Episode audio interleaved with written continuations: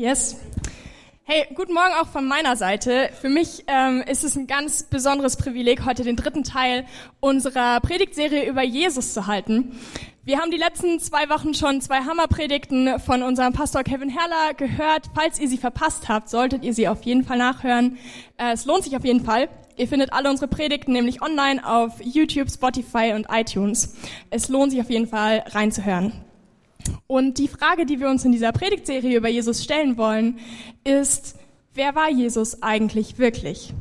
Das Interessante ist, dass es heutzutage eigentlich ziemlich schwer anzuzweifeln ist, dass Jesus existiert hat.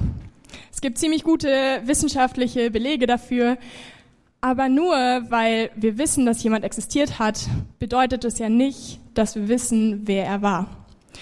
Und diese Frage, wer Jesus ist, die stellen nicht nur wir uns, sondern die haben sich auch die Leute zur Zeit von Jesus gefragt. Ähm, und eine Antwort, die sie darauf gefunden haben, finden wir in Lukas 7. Das ist im zweiten Teil der Bibel. Und dort äh, lesen wir von einer Geschichte, äh, wo Jesus zu einem Totenzug hinzukommt und er geht zu dem Toten hin und er lässt ihn auferstehen. Er weckt einen Toten von den Toten auf.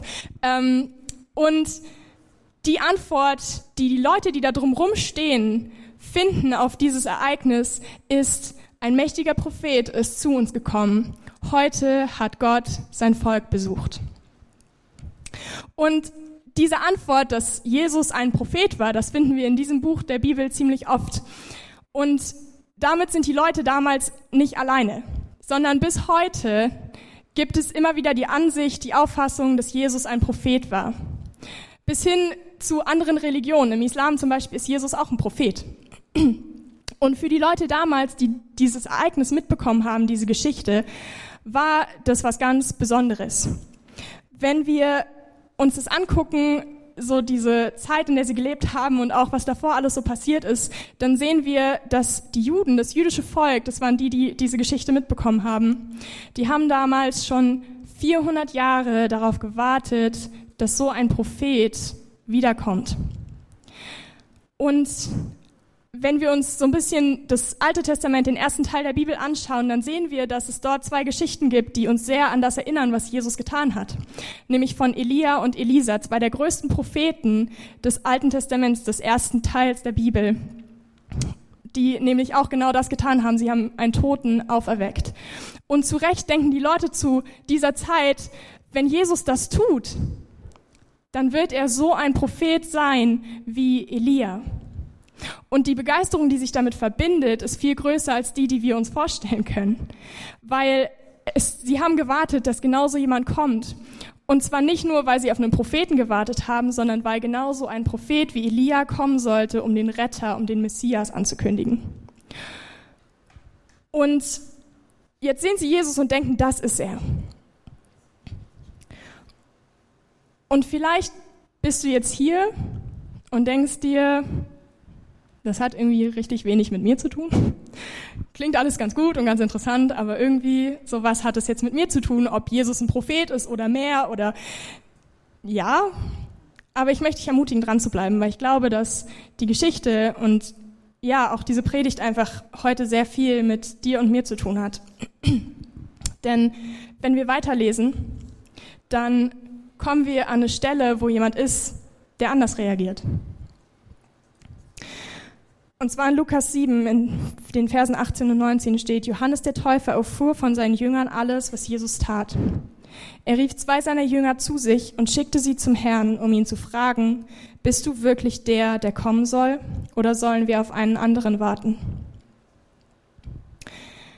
Hey, alle anderen sind begeistert. Und dann ist da Johannes der Täufer. Jemand, der sich nicht freut über all die Wunder, die Jesus tut. Jemand, der zweifelt. Und er ist nicht irgendjemand. Johannes der Täufer war der Cousin von Jesus. Und er hatte es sich zur Lebensaufgabe gemacht, Leute zu taufen, als Zeichen dessen, dass sie wieder mit Gott leben wollen. Als Zeichen dessen, dass sie sich von ihrem alten Leben abwenden wollen und wieder ein Leben führen wollen, das Gott gefällt. Und er hatte sein Lebtag gepredigt, dass nach ihm jemand kommen wird, der größer ist als er selbst. Er hatte sich selbst als diesen Propheten wie Elia gesehen. Und er war überzeugt, dass dieser Größere als er selbst, dass das Jesus war. Und der Typ war ein bisschen außergewöhnlich.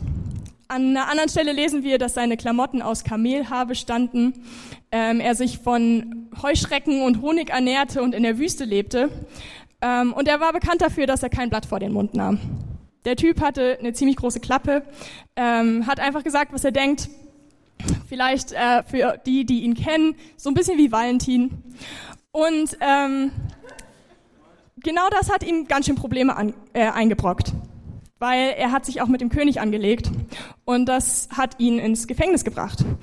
Und jetzt sitzt er dort im Gefängnis und hört von seinen Jüngern, von seinen Freunden all das, was Jesus tut. Und seine Reaktion ist nicht, dass er sich freut, sondern er zweifelt. Und ich glaube, Zweifel, die kennen wir alle. Zweifel sind sowas Alltägliches. Ähm, Im Duden wird ein Zweifel beschrieben als ein Bedenken oder eine schwankende Ungewissheit, ob jemand jemandes oder jemandes Äußerung zu glauben ist und ob ein Vorgehen oder eine Handlung richtig und gut ist.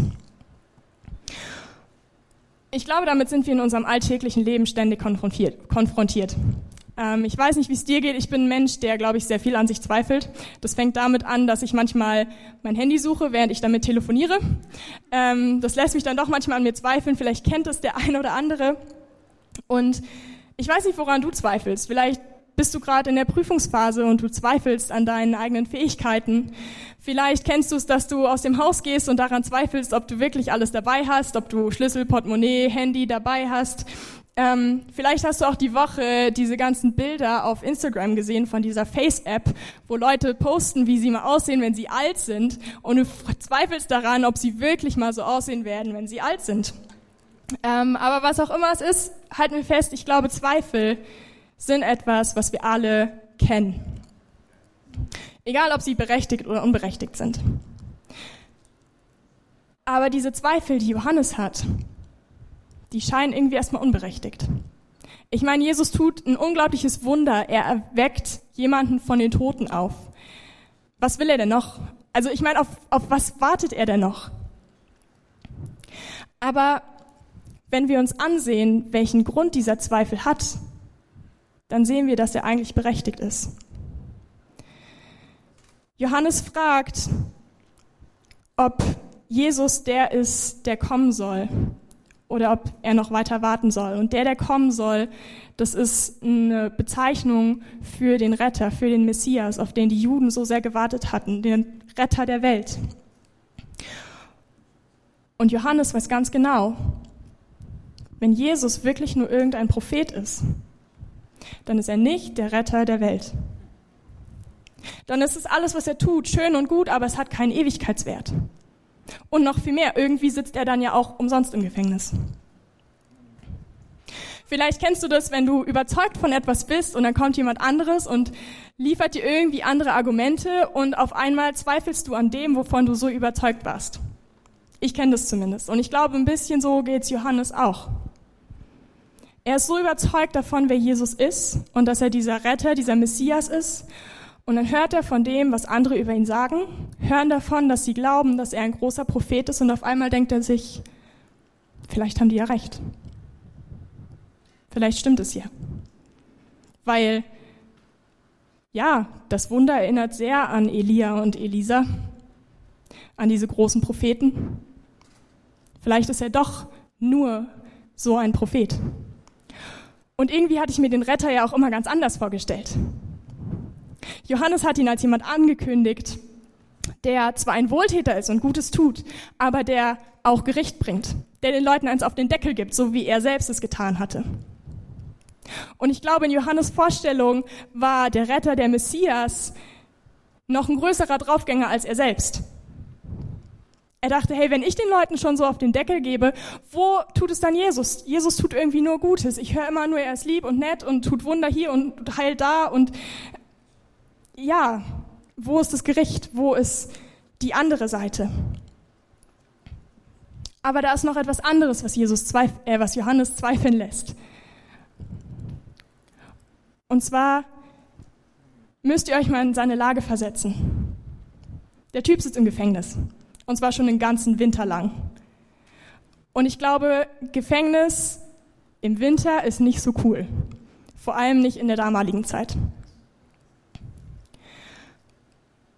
Und ich kann mir vorstellen, wie er dort saß und sich dachte, wenn Jesus wirklich der Retter ist, wo ist dann meine Rettung? Er hört von all diesen Wundern, die Jesus tut. Er hört, wie er jemand von den Toten auferweckt. Und er fragt sich, was ist denn mit mir? Wo sind die Wunder in meinem Leben? Und ich glaube, wir sind gar nicht so weit weg von Johannes. Ich glaube, wir alle kennen Situationen in unserem Leben, wo wir eine bestimmte Vorstellung davon haben, wie Dinge laufen sollten, wie uns schon irgendwie alles schön ausmalen. Vielleicht auch eine Vorstellung davon haben, wie Gott handeln soll oder wie Gott handeln wird. Und dann kommt es nicht so, sondern es kommt ganz anders. Es passiert was Unerwartetes und auf einmal fühlen wir uns vielleicht wie Johannes im Gefängnis. Wir fühlen uns gefangen in einem Gefängnis aus Zweifeln, aus Fragen, aus Frustration, vielleicht sogar aus Depression, Einsamkeit oder Krankheit.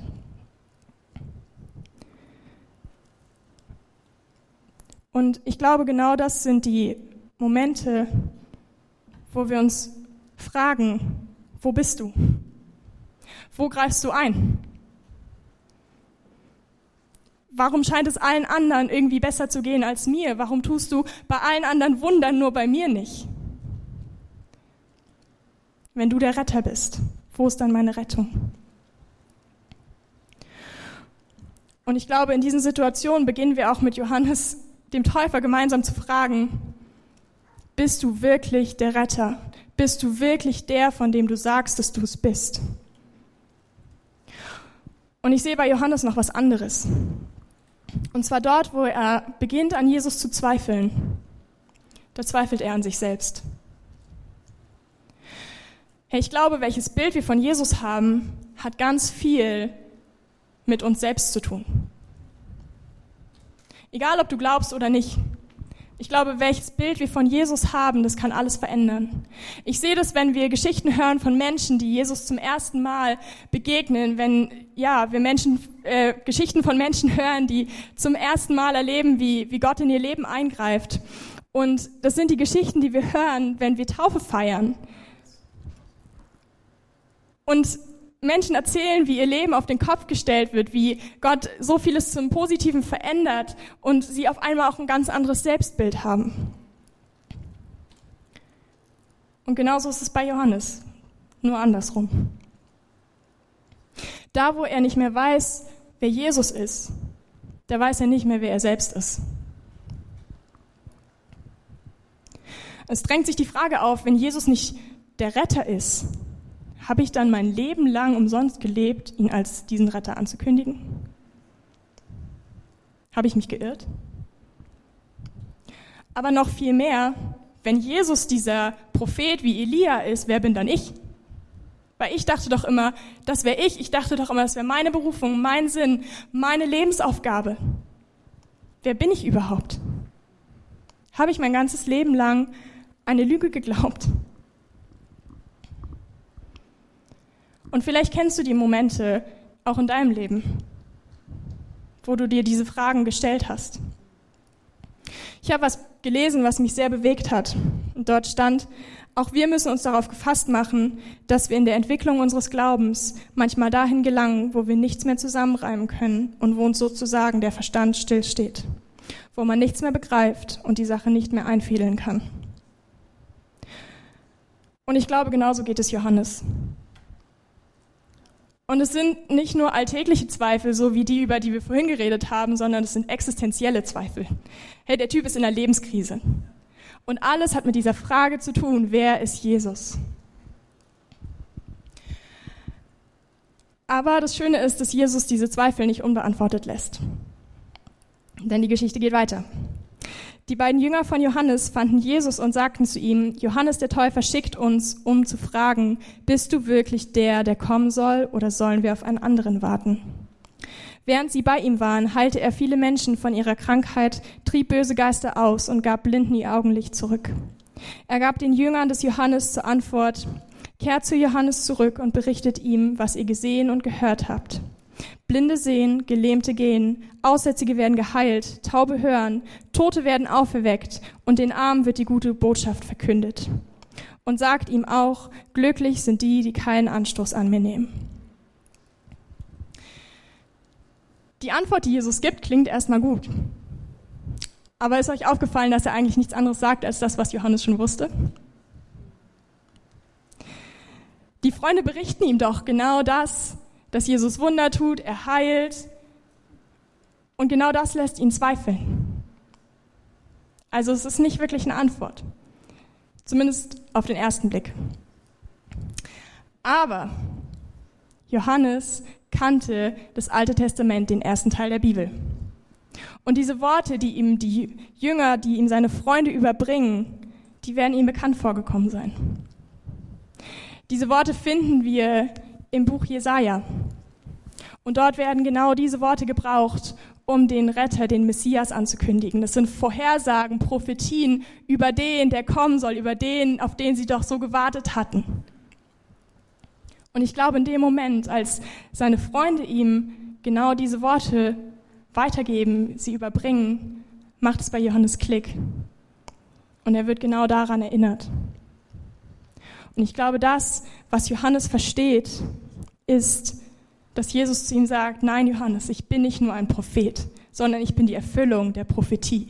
Ich bin der, auf den ihr gewartet habt. Ich bin der Retter, den du angekündigt hast. Du hast dich nicht geirrt und es war nichts umsonst. Und diese Antwort, die Jesus ihm gibt, ist so viel mehr als ein, hey Johannes, nee, ist alles okay, mach dir keine Sorgen. Ich bin schon der Retter. Er liefert ihm einen Beweis und Johannes kann sich sicher sein. Und ich glaube, mit diesem Satz, glücklich sind die, die keinen Anstoß an mir nehmen, macht Jesus ihm keinen Vorwurf, sondern ich glaube, es ist eine Zusage. Ich glaube, Jesus und Johannes wussten beide, dass Johannes wahrscheinlich nicht mehr so lange zu leben hat. Er saß im Gefängnis, er hatte sich echt verscherzt mit dem König und eigentlich war es nur noch eine Frage der Zeit. Und ich glaube, was Jesus ihm mit diesem Satz sagt, glücklich sind die, die keinen Anstoß an mir nehmen, ist, Johannes, du kannst in Frieden sterben, weil du die wichtigste Frage beantwortet bekommen hast, nämlich wer ich bin. Aber die Geschichte ist noch nicht zu Ende. Als sie gegangen waren, wandte Jesus sich an die Menge und sagte über Johannes, wer ist dieser Mann in der Wüste, den ihr unbedingt sehen wolltet? Kam er euch schwach vor wie ein Schilfrohr, das im Windhauch hin und her schwankt? Oder habt ihr einen Mann erwartet, der in kostbare Gewänder gehüllt ist?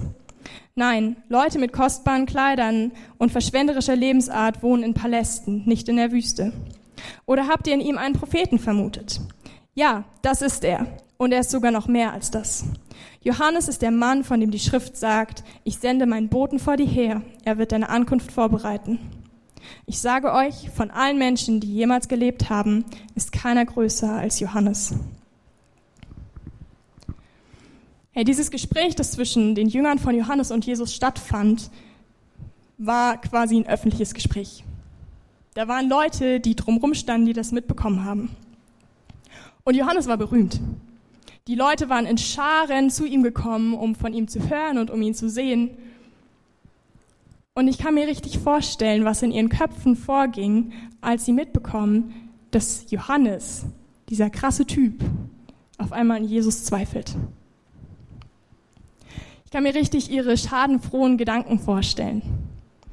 Sowas wie, aha, große Gottesmann hat auf einmal einen ganz kleinen Glauben. Jetzt ist er doch nicht mehr so vorlaut.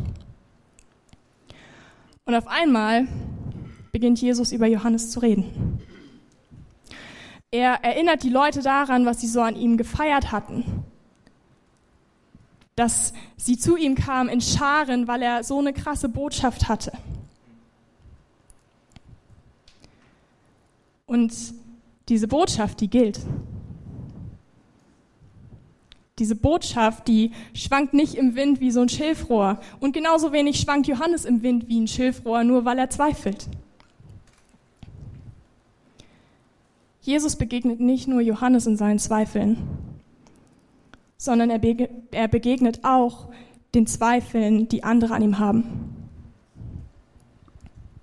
Und er bestätigt ihn als den, der er war, nämlich der große Prophet, der Prophet, der den Retter ankündigt, der Prophet, der ist wie Elia.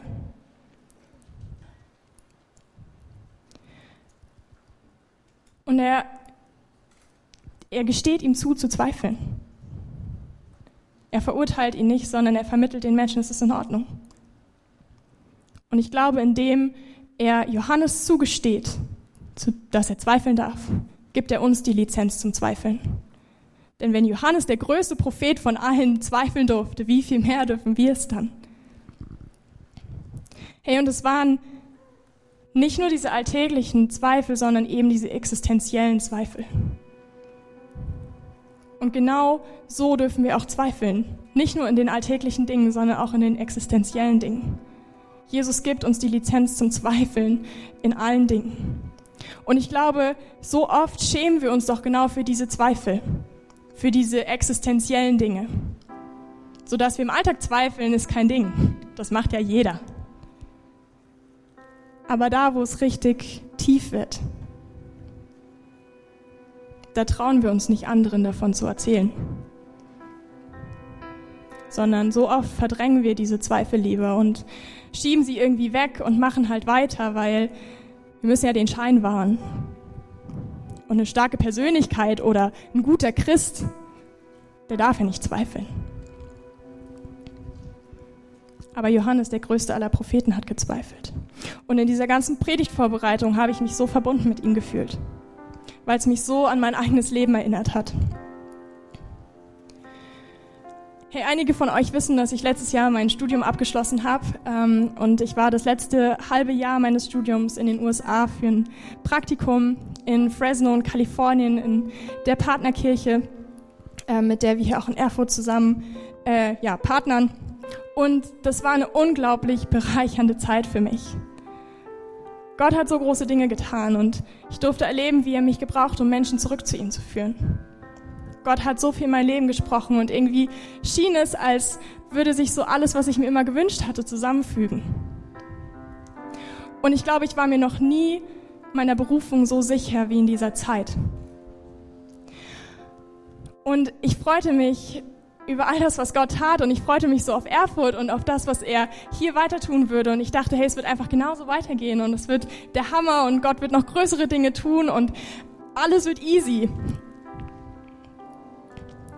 Und dann kam ich zurück nach Deutschland und fünf Tage bevor ich nach Erfurt gezogen bin, fing all das an zu bröckeln. Fünf Tage bevor ich nach Erfurt gezogen bin, musste ich eine Beziehung beenden, die mir sehr viel bedeutet hatte und von der ich mir sehr viel erhofft hatte. Und alle Fragen, die sich damit verbunden haben, wie hatte Gott nicht gesprochen oder bin ich nicht gut genug, die habe ich einfach erstmal alle weggeschoben. Und ich dachte, hey, wenn ich mich einfach in die Arbeit stürze und alles, was ich habe, einfach in die Kirche gebe, dann, dann wird es schon. So, dann wird es einfach genauso weitergehen wie in Fresno. Dann wird Gott einfach weiter große Dinge tun und es wird mir gut gehen. Und diesen Schmerz, den habe ich einfach weggeschoben. Aber es hat so nicht funktioniert. Und Gott hat große Dinge getan. Hey, wir durften in diesem ja, in diesem Jahr so unglaublich viele Dinge sehen und erleben und wir durften Wunder sehen, die Gott tut. Wir durften Entscheidungen feiern, die Menschen für Jesus getroffen haben. Wir durften Taufen feiern. Ja, Gott tat unglaublich große Dinge. Aber mehr und mehr kamen in mir diese gleichen Fragen auf, die auch Johannes der Täufer hatte. Nämlich, wo ist das Wunder in meinem Leben? War das schon alles, Jesus? Wo ist meine Rettung? Wo ist meine Heilung?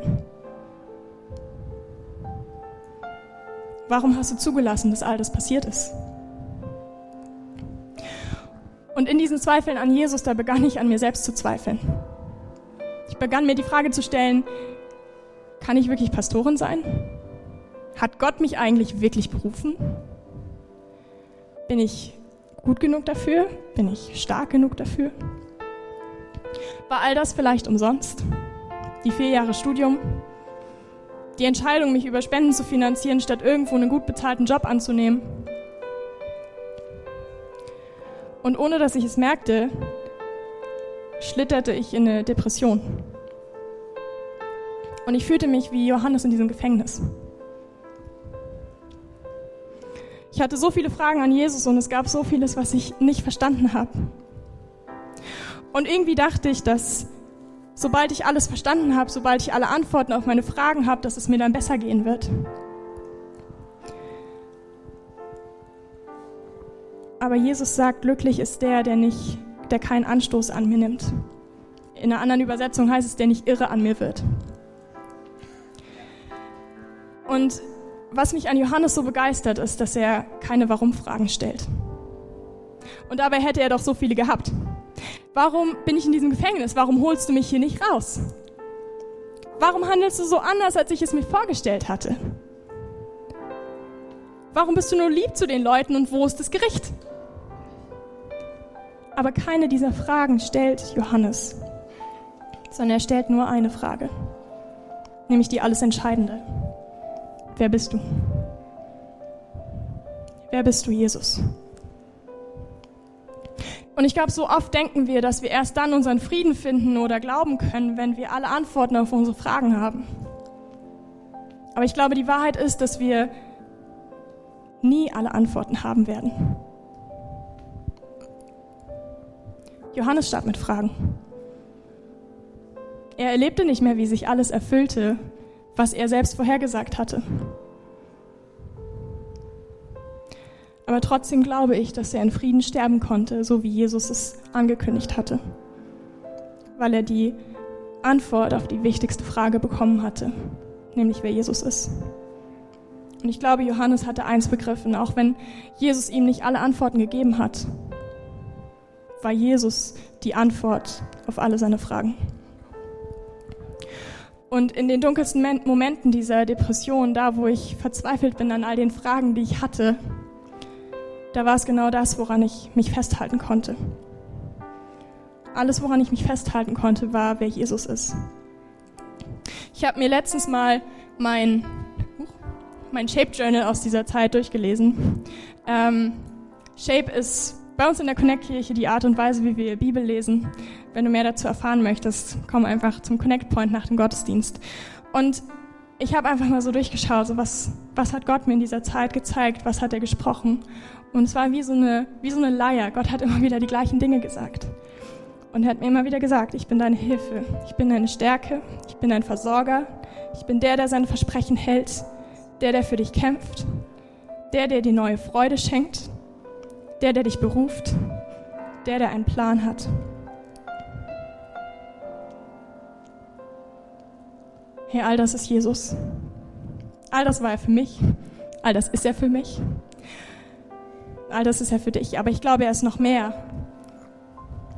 Er ist nicht nur der, der Wunder getan hat damals oder auch heute noch Wunder tut. Und er ist so viel mehr als ein Prophet. Er ist der Retter, der am Kreuz gestorben ist und als er dort hing, gebetet hat, mein Gott, mein Gott, warum hast du mich verlassen? Er selbst wurde verlassen von seinen Freunden und von Gott selbst, damit du und ich nie wieder verlassen sein müssen, damit Gott dich und mich nie wieder verlässt. Und er ist es, der deine und meine Finsternis und Einsamkeit nicht nur kennt, sondern der, der sie besiegt hat, als er von den Toten auferstanden ist.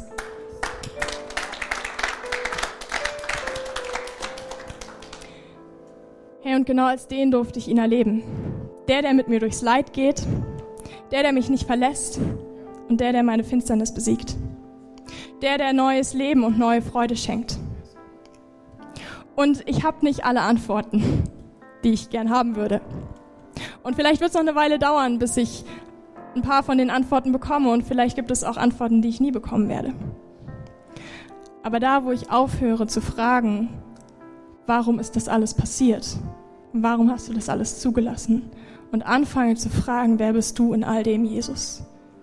Da kommt mein Herz zur Ruhe. Da sehe ich, ich bin nicht alleine.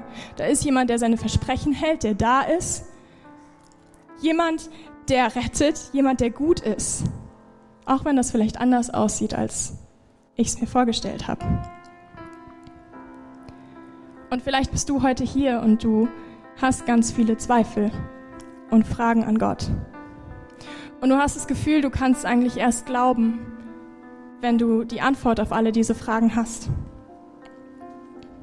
Aber ich möchte dich heute einladen, Jesus die Chance zu geben, dir zu begegnen und dir die Antwort auf die wichtigste aller Fragen zu geben, nämlich wer er ist. Weil ich glaube, das ist das, was alles verändern kann.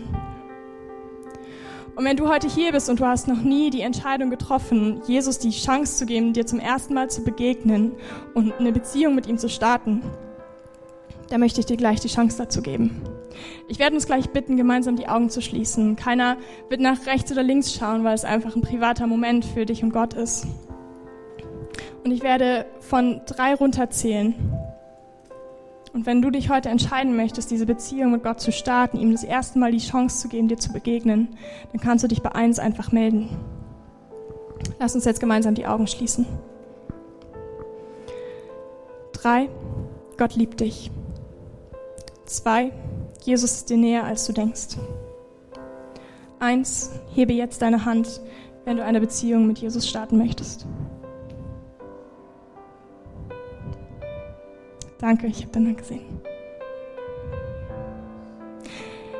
Hey, lass uns der Person alle mal einen Applaus geben.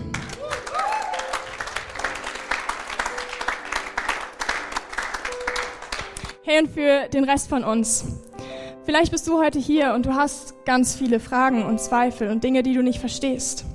Vielleicht bist du heute hier und du kämpfst mit Einsamkeit oder sogar mit Depression und du fragst dich mit Johannes dem Täufer, wenn Jesus der Retter ist, wo ist denn meine Rettung?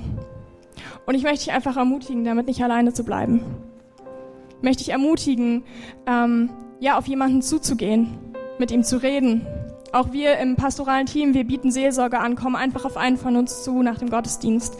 Und ähm, wir werden jetzt auch einfach während des letzten Liedes noch Gebet anbieten an der Seite. Und wir werden so Lesezeichen haben. Lukas, magst du mir mal eins geben?